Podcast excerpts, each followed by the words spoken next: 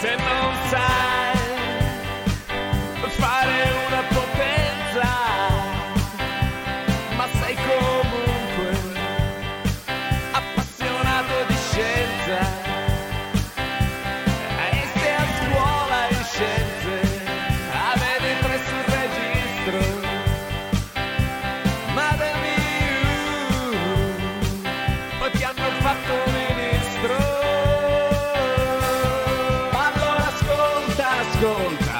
Breaking Lab, allora ascolta, ascolta, Breaking Lab, allora ascolta, ascolta, Breaking Lab. Cari ascoltatori di Breaking Lab, ben ritrovati, eh, questo è Breaking Lab Radio Statale, il programma di divulgazione scientifica di Radio Statale. Oggi è martedì sedici marzo che stiamo registrando, eh, innanzitutto vi diciamo grazie, grazie a tutti quanti quelli che ci hanno seguito settimana scorsa nella diretta che abbiamo fatto con il professor Fanti, ha avuto un grande successo e eh, siamo veramente felici di ciò. E se, se invece non l'avete vista andatevela a guardare, la stiamo linkando qua sopra. Um, con me ci sono in questa puntata Gabriele, Andrea e Daniele. Ciao, Ciao a tutti. tutti. Oggi non abbiamo ospiti, faremo un po' di approfondimenti internos, diciamo. Uh, iniziamo subito con uh, uh, Andrea che ci parlerà di balene, Oregon e mare. Cosa c'entrano tra loro? Andiamolo a scoprire. Sì, ciao Giulio. Allora, mm, mi sono imbattuto, sai che io ho, ho studiato per un po' le balene, e mi sono imbattuto in quest'articolo questa settimana che ho letto il titolo e ho detto, ma che state dicendo? Praticamente metteva insieme balene e terremoti, mm, sismologia, geologia, tanto ma...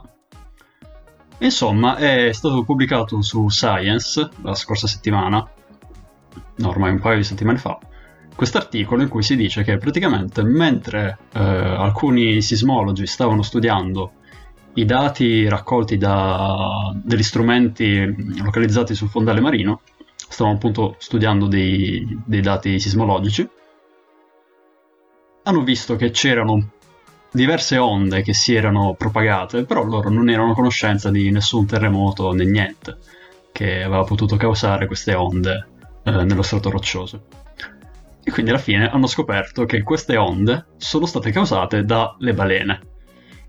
Non che ci fossero le balene a trapanare sul fondale o utilizzare esplosivi a largo, eh, semplicemente semplicemente nemmeno tanto, eh, i canti delle balene, si è scoperto con questo articolo, che riescono in qualche modo a penetrare dentro lo strato roccioso ed eventualmente a rimbalzare quando eh, incontrano un ostacolo acustico, e appunto essere poi queste onde si riflettono su, sugli strati rocciosi e possono essere catturate da, dai sismografi.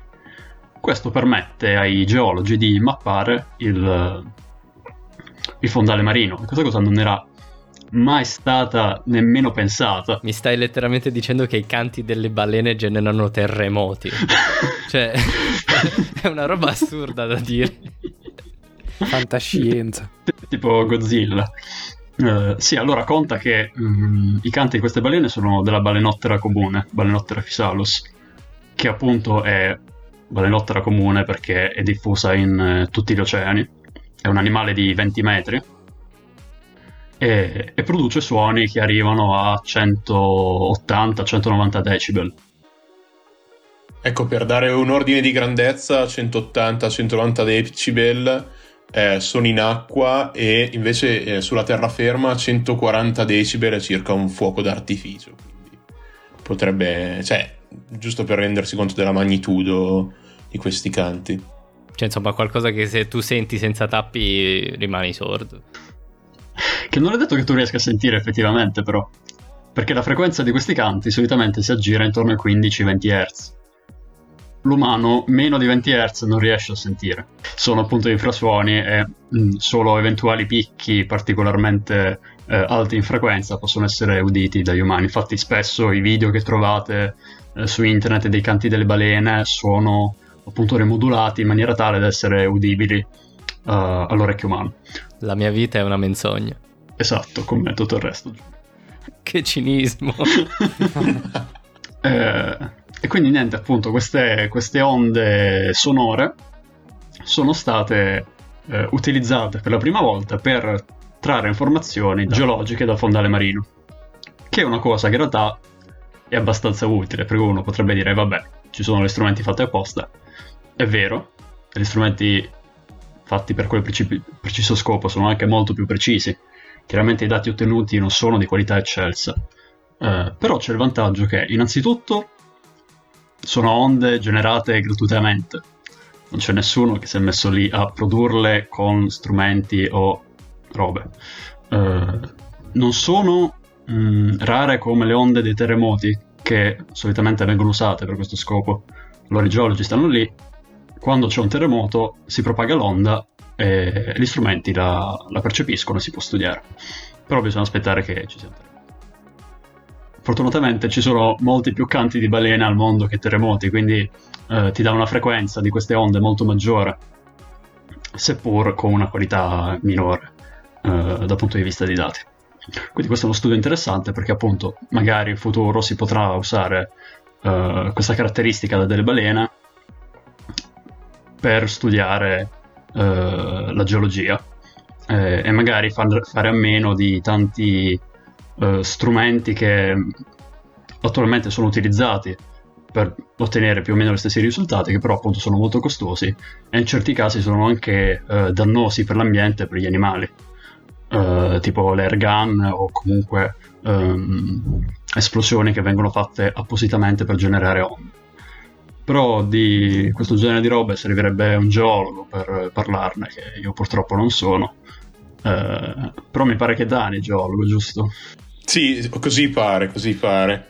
No, ecco, eh, Andrea ha fatto bene a, a citare appunto questi metodi che comunque ehm, sono stati... Ehm, sono frequentemente utilizzati, sono t- metodi altamente costosi, però vengono utilizzati soprattutto per l'industria del petrolio, eh, quindi delle georisorse non rinnovabili. Eh, infatti ci sono fior fior di aziende o imprese che si occupano appunto di fare questo rilevamento sismico sia onshore che offshore.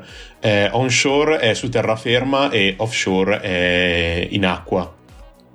Eh, ecco, eh, Andrea ha detto prima esplosioni, qualcuno avrà storto il naso, ma in realtà il metodo meno costoso e quindi più proficuo ehm, su terraferma era ai tempi fare delle esplosioni, ovviamente utilizzando la dinamite. Ovviamente qualcuno iniziò a preoccuparsi che poteva succedere qualcosa di non voluto, quindi hanno iniziato eh, hanno cambiato eh, la fonte delle, che produceva onde sismiche da qualcosa di esplosivo e immediato a qualcosa di più continuo, quindi si è passato da ehm, esplosioni a vibrosis, mi pare si chiamino, eh, che producevano eh, delle onde sismiche continue tramite la vibrazione Eh, di una pra- piastra metallica a contatto con il terreno, e questa pia- piastra metallica era attaccata ad un pistone che a sua volta era attaccato a- ad un camion.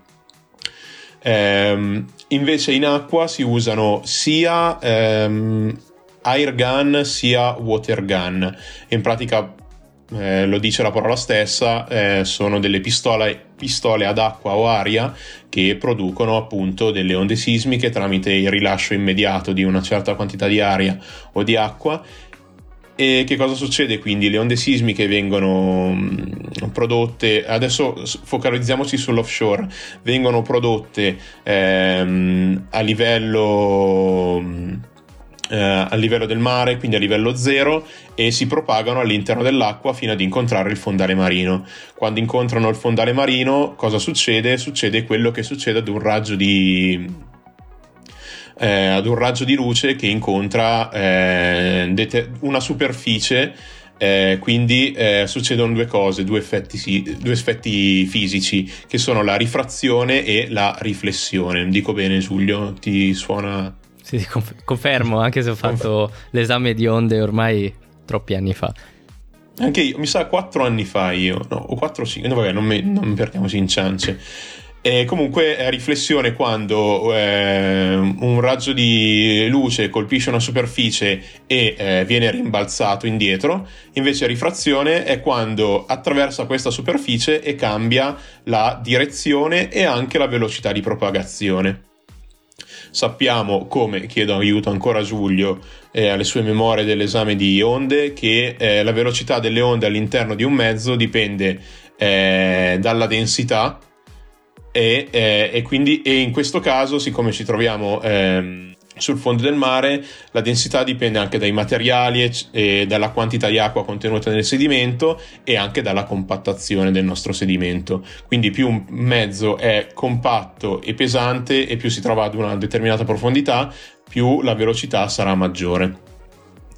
E quindi pian piano che eh, le onde attraversano il sedimento e la crosta, appunto, beh, rimandano eh, dei segnali indietro, rimbalzando tramite la riflessione a eh, dei geofoni, eh, che sono questi aggeggi che vengono trasportati. Non so se avete mai visto eh, una nave che fa, eh, o anche un'immagine Che, eh, di una nave che fa eh, che fa rilevamento sismico eh, offshore, eh, si trascina eh, dei cavi che si chiamano streamer lunghi chilometri eh, in tre, eh, legati tra loro per formare una sorta di eh, rete, e in testa a questi streamer c'è eh, la nostra sorgente di onde, quindi vengono sparate le onde che rimbalzano sulle varie superfici che incontrano, quindi ehm, il contatto acqua-sedimento, poi non so, eh, ci possono essere eh, determinati eventi che registrano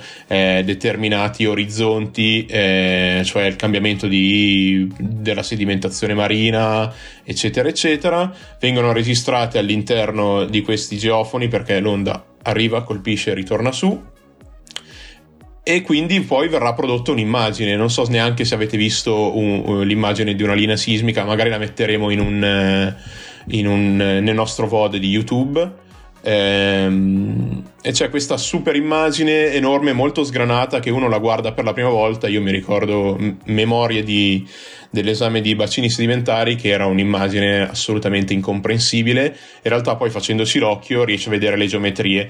Però il problema è questo. Vi faccio una domanda: secondo voi questa fetta di... Ehm, di superficie del livello del mare com'è eh, fatta? Cioè eh, abbiamo davanti una sezione, una classica sezione geologica, però sull'asse delle Y non ha una profondità ma ha i tempi doppi. Come mai i tempi doppi, secondo voi? Il tempo doppio è il tempo che impiega eh, l'onda ehm, partendo dal, ehm, dal, dall'aggeggio, dall'airgun che produce, lo, eh, che produce l'onda sismica, colpisce la superficie e ritorna al ricevitore. Quindi fa due volte un, un percorso, e quindi quello è il tempo doppio. Beh, probabilmente si calcolerà la distanza. Esatto, poi fai tutte le tue formule, velocità, eccetera, eccetera, sai la velocità delle onde sismiche, eh, sai il tempo, lo dividi per due e trovi la profondità in chilometri, ed hai così una sezione molto più eh, precisa della superficie eh, del substrato marino, e quindi potrai fare le tue eh, le tue considerazioni. Certamente, ov- ovviamente se, se vi guardate tutti i, i video che spiegano questa cosa, ehm, si, si guardano bene dal dire le eh, compagnie petrolifere che questi airgun non producono eh, nessun problema per la fauna marina. In realtà non è proprio così, perché comunque se stanno Um, se questa scoperta che, ha fatto, che hanno fatto in Oregon um, sta così ben vista, vuol dire che si stava cercando una soluzione. Infatti è stato um, verificato anche che ad una distanza di circa dieci metri um, dal, um, dalla sorgente di onde uh, può causare la, la morte della, di, quest- di un pesce che ci passa nelle vicinanze, perché comunque siamo sempre in acqua, ma ehm, eh, il rumore è circa duecentoquaranta decibel prodotto, quindi beh, facciamoci due calcoli, eh, se un fuoco d'artificio è centoquaranta duecentoquaranta decibel è il doppio, quindi quasi il doppio. Infatti eh, ricordiamo che poi i suoni non sono altro che non sono altro che onde di pressione, quindi appunto possono tranquillamente fare danni appunto alla fauna marina, penso ai pesci che hanno le vesciche natatoie, che sono degli organi particolarmente sensibili, eh, ma non solo quelle, quindi un'onda di pressione particolarmente forte può andare a ledere un organo fondamentale, così come le balene usano i canti per comunicare, eh, proprio perché sono sensibili, cioè hanno tutta una serie di strumenti biologici eh, per captare queste, questi canti, questi suoni, quindi un suono particolarmente forte può quantomeno disturbare anche, anche questi grandi mammiferi. Esatto, siccome non è, non è il nostro habitat, meglio limitare i danni il più possibile. Cioè proprio fa capire quanto sia grande una, un suono di duecentoquaranta decibel, perché eh, cioè, l'intensità sonora ha una scala logaritmica, perché insomma i nostri organi funzionano in scala logaritmica, eh, il che vuol dire che abbiamo un range così ampio di, di scala e di intensità sonora che noi possiamo percepire. Quindi eh, duecentoquaranta decibel è veramente un, una botta celestiale. Da centoquaranta che è il fuoco d'artificio, giusto? Ricordo bene. Sì, sì, o centocinquanta invece è un aereo che decolla. Sì, infatti gli operatori sulle piste indossano protezioni acustiche. Ah, appunto. Cioè, cioè ci sarà un motivo, ecco. Esatto. Non servivamo noi a dirvelo. Non ascoltate le cose troppo forti. Abbassate la musica. Esatto, non come tutti i sistemi operativi che dicono di, di abbassare il livello del volume delle cuffie. Totalmente ignorati sempre. Esatto. Intanto loro te lo dicono. Va bene, passiamo al secondo blocco della puntata di oggi. E stavolta Gabriele e Andrea hanno tirato fuori un Giulio, eh, il che vuol dire che hanno una maglietta a tema per l'episodio. Prego, se, se ci state seguendo su YouTube, sono due magliette bellissime a tema scheletro di dinosauro. Andrea ha un triceratopo, mentre Gabriele ha il cranio di un tirannosauro, giusto? Sì, giusto. In realtà non è un tirannosauro a caso, ma è uno molto specifico, è Stan, ehm. che qualcuno si ricorderà perché nell'ottobre duemilaventi è stato battuto all'asta. E bah, vi faccio una domanda. Mm, cosa succede se, eh, diciamo, Dani, no? Sì. N- nel campo di casa tua, fuori da casa tua, tu hai un campo e trovi eh, delle tombe longobarde. Anzi, è più facile che sia Zazzera, dato il cognome. Cosa dovresti fare in teoria? Queste reference di alto livello. Ah, eh, pe- penso do- di dover comunicare il fatto che ho trovato queste cose alle autorità competenti, giusto? Non insabbiare esatto, il tutto. Sì. Esatto. Eh, di fatto se tu trovi eh, dei resti archeologici, eh, magari longobardi, eh, non sono di tua proprietà, pur essendo stati ritrovati nel tuo giardino, ma sono in proprietà dello Stato. Lo stesso vale per i fossili e per i beni paleontologici, cioè se tu per esempio eh, Giulio, Andrea o Dani trovate un tirannosauro in giardino, non è vostro, ma dovete comunque eh, dichiarare la sua dis- esistenza, perché poi eh, la proprietà è dello Stato. Ecco, non tutti i paesi hanno questo tipo di regolamentazione, per cui se tu vai negli Stati Uniti, eh, nel momento in cui trovi un un tirannosauro o un triceratopo in giardino, lo scavi e dopodiché è tuo, puoi farci quello che vuoi, e, non so, puoi donarlo a un museo per esempio, puoi venderlo a un collezionista, puoi prepararlo e metterlo in salotto, di fatto puoi fare quello che vuoi. Dicevamo di Stan, eh, Stan è un tirannosauro molto grande ed è uno dei più completi esistenti al mondo. È stato trovato in America, quindi? È stato trovato negli Stati Uniti, sì. È, è, stato, è rimasto esposto al pubblico e studiato a lungo per tanti anni e comunque, nonostante questo, è stato battuto all'asta a ottobre duemilaventi, e questa è una notizia che ha fatto molto scalpore, ha indignato la comunità scientifica, soprattutto i paleontologi per ovvi motivi. Fatto sta che questo esemplare, battuto per poco meno di trentadue milioni di dollari, adesso è proprietà di un collezionista e di conseguenza eh, non necessariamente rimane accessibile al grande pubblico o a chi vuole studiarlo. Ma quindi, nonostante e... in passato sia stato esposto in pubblico e anche studiato, rimaneva comunque proprietà privata. Esatto. La cosa buona di Stan è che esistono decine di copie, no, decine non lo so, m- molte copie, forse meno di dieci, potrei dire una scelta, sparse in giro per il mondo, e quindi diversi musei hanno una copia di questo tirannosauro. E il più vicino a voi, vediamo se indovinate qual è. Uh, tiro la carta del non sono sicuro, ma se non fosse così e non lo non avessi saputo farei una figura di merda, quindi il Museo di Scienze Naturali di Milano. Esatto, il Museo di Porta Venezia ha una copia di Stan, non tutti sanno che potete vedere Stan uh, al Museo di Storia Naturale di Milano, quello in Porta Venezia. Perché parliamo di Stan e di aste? Allora, recentemente ha fatto molto scalpore una storia italiana. Viene raccontata come un episodio di eccellenza, anche scientifico. In realtà ehm, la scientific- ha delle basi scientifiche questa cosa, ma è discutibile fino a che punto.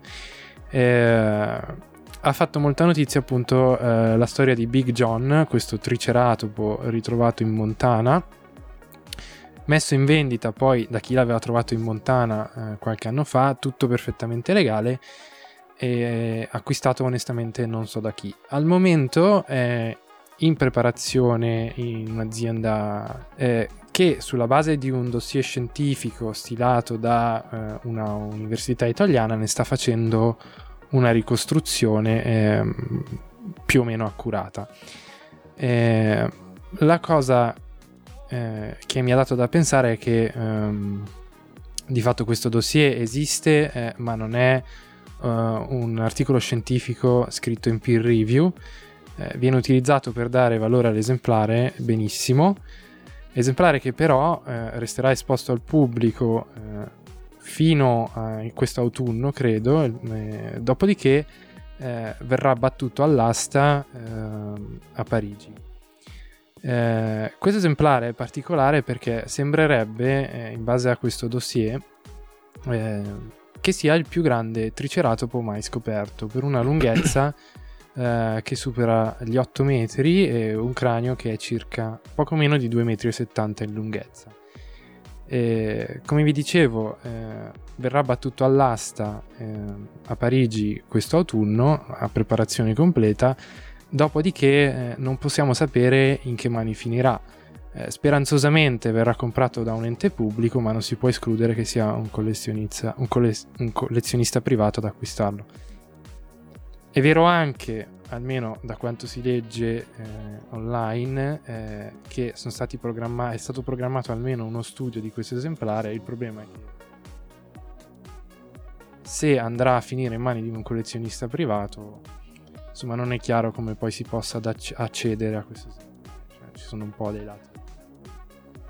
Possiamo sperare che, che non sia così, ecco. Cioè, ma questo, un ipotetico collezionista privato, cioè cosa farebbe? Lo metterebbe ad accesso a pagamento oppure se lo terrebbe in casa? Cioè io mi immagino, so, cioè veramente da, da, da cattivo dei film, una persona che si tiene allora, in casa adesso... lo, lo, il triceratopo più grande del mondo. C'è da dire che è una cosa perfettamente legale, per cui si può fare dall'inizio alla fine, eh, dallo scavo in Montana alla vendita in qualunque paese del mondo. Eh, dopodiché non sappiamo eh, chi lo comprerà. Se lo comprerà un museo sarà sicuramente esposto e accessibile al pubblico, altrimenti chi lo sa.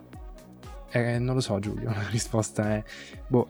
Non è detto che... Comunque a, a proposito dei dinosauri appunto in salotto, cioè la risposta spesso è se il dinosauro viene messo in salotto per gli occhi di chi l'ha comprato. È uscita un'interessante inchiesta del National Geographic l'anno scorso, dove appunto andava un, entrava un po' nelle case di questi ricconi, eh, no, non solo americani, anche europei, che appunto tengono in casa dinosauri originali completi che, che si sono pagati coi propri soldi, perché ricordiamo ehm, che spesso i privati, almeno i privati che partecipano a queste aste, aste, hanno una disponibilità economica maggiore di quella che si può permettere un museo. Eh, perché noi benissimo in Italia conosciamo il problema dei musei che hanno pochi fondi, ma non è così solo in Italia, invece i privati hanno tanti soldi da poter spendere e spesso vogliono ostentare questa loro ricchezza dimostrando di poter acquistare un dinosauro e metterlo in salotto. Quindi la domanda che vogliamo farci, se vogliamo, è, è etico privare la comunità scientifica di un esemplare importante? Quanto è etico? Nel senso, benché sia perfettamente legale, lo troviamo corretto o scorretto? Qui si sfocia nel campo delle opinioni personali e quindi di più non si può dire. Eh, chiaramente per la maggior parte di chi studia paleontologia eh, avere un esemplare importante che non è accessibile al pubblico è un peccato, cioè, una perdita, molto cioè. grave, una perdita, sì. Vabbè, ma in Italia quindi direi che in realtà è già stato deciso il fatto che non sia etico. Infatti se, cioè, se tu trovi un bene di interesse pubblico, eh, come hai detto tu all'inizio, giusto, non te lo puoi tenere. Cioè purtroppo ovviamente se, esatto. se una cosa è stata dichiarata proprietà de- privata dal governo americano non è che ci puoi fare molto. No, no, esatto. Ma non si potrebbe invece ehm, fare in modo di eh, permettere sicuramente la vendita, comunque eh, se dici che è legale è legale, eh, però di, di scendere a compromessi e eh, ehm, permettere alla comunità scientifica di produrre eh, eh, i suoi risultati su questo eh, su questo esemplare, per poi lasciarlo tranquillamente nel salotto, però prima appunto dare precedenza all'avanzamento della, dello studio della, della paleontologia in questo campo, ecco. Sarebbe una cosa interessante, un po', me, un po' democristiana come cosa, l'amico. È sicuramente un'opzione percorribile, nessuno ti obbliga a farlo, per cui non hai la certezza che ciò accada. No, esatto, qui, io anche queste pensavo perizie, di... Queste beh, perizie beh, beh. che sono state fatte... Eh, da specialisti su questo esemplare che verrà messo all'asta in autunno, eh, spero vengano rese pubbliche, però non lo so, ragazzi. Eh, An- anche perché non... anche se ci fosse, diciamo, un- una legge che dice ehm, ok, metti il dinosauro in salotto, ma prima dobbiamo fare uno studio, eh, bisogna ricordare che mentre nei musei del mondo e per i fossili esposti eh, al pubblico Uh, gli scienziati possono fare richiesta di analizzare il reperto e uh, se non sbaglio, Gabri, i musei sono comunque gli enti, devono permettere assoluta disponibilità agli scienziati. Sì, in di, teoria sono obbligati ad aprire esatto. le porte a chi chiede accesso all'esemplare. Anche se viene studiato una volta il reperto, mh, è probabile, come in realtà succede spesso, che negli anni si sviluppino nuove tecniche o che escano degli studi particolari che magari uh, possono dare, ricavare nuove informazioni da quello stesso fossile. Uh, quindi quando si studia un fossile non è detto che si siano ricavate tutte le informazioni possibili, magari domani si scopre una tecnologia che ci permette di fare cose incredibili, però eh no ragazzi, l'avete già studiato dieci anni fa, ma volete tornare? Non esiste. In paleontologia è importantissimo poter tornare sugli esemplari anche poi per verificare che chi ha fatto il primo studio mh, effettivamente non abbia fatto errori per vari motivi. Su questo, sul nostro canale abbiamo avuto proprio un esempio di questo quando abbiamo invitato Filippo Bertozzo e Fabio Manucci nella puntata molto interessante che andatevi a recuperare, linkiamo anche questa qua sopra. Filippo e Fabio stavano presentando il loro studio sul parasaurolofo, eh, che però non era un esemplare rinvenuto recentemente, se non sbaglio era eh, di qualche decennio fa, giusto? Eh, forse sì, parecchi decenni fa, adesso non ti so dire quando, fa. Comunque era l'olotipo, quindi il primo Parasaurolophus descritto. Ah, ah, quindi potrebbe essere anche addirittura dei primi del Novecento, se non prima. Sì, eh, sì, sì. Quindi, eh, eh, però con tecniche innovative, eh, anche cioè, del, eh, trasportate anche per esempio dalla, dalla tecnologia medica. O semplicemente anche sulla base del, di nuove conoscenze, ecco, si possono fare delle analisi con conclusioni che poi vanno a parare da altre parti rispetto a quelle fatte cento anni fa. E per Ma esempio infatti... quindi su, in quel caso Filippo e Fabio erano arrivati a conclusioni eh, sulla morfologia del parasaurolofo che non erano ovvie e, e, che, a, e conclusioni a cui sarebbe stato impossibile arrivare senza avere a disposizione l'esemplare. Esatto, certo. Loro... Vabbè, salutiamo parasaurolofo e... e il, il dinosauro cicciottello come era stato additato poco tempo fa.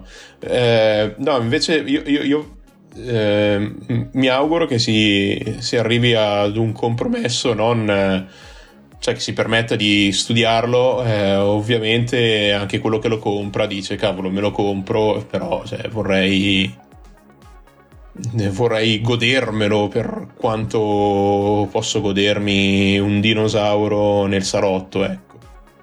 Poi non sappiamo neanche se lo metterà in salotto, chissà dove lo mette, non, non so, magari in camera del figlio. Giusto. Quando eh, sai, no, quando no. Il bambino ha la mania dei dinosauri verso... Sì, ma Gabri e Andrea ridono, ma si sono già sognati in questa stanza che si svegliano e si trovano. Chiaro. Io li conosco. Il loro sogno Una umido. Al museo. D'accordo, ci avviamo alla conclusione. Eh sì. Ricordiamo di seguirci su tutti i nostri social, trovate i link in descrizione, eh, su Instagram rimarrete sempre aggiornati sulle varie uscite e eh, abbiamo il link in bio per, per i nostri social e soprattutto per Twitch e YouTube, dove spesso andiamo in live e facciamo vedere le premiere delle puntate. Non so Giulio, forse con la, me, la live della volta scorsa con il professor Fanti abbiamo raggiunto il numero di iscritti adeguato, oppure vuoi chiederne ancora? No, non sono mai abbastanza. Non se ne hanno mai abbastanza. Eh, allora iscrivetevi, però... per favore. Dai, abbiamo raggiunto un buon, una piccola traguardo, duecento iscritti su YouTube, non è... Dai, è qualcosa che, che comunque fa sempre piacere, la cifra tonda. Arriverà il play button. Comunque grazie a tutti gli iscritti nuovi e, e, e vecchi. Noi vi salutiamo e ci eh, risentiamo settimana prossima. Ciao. Ciao a tutti, ciao.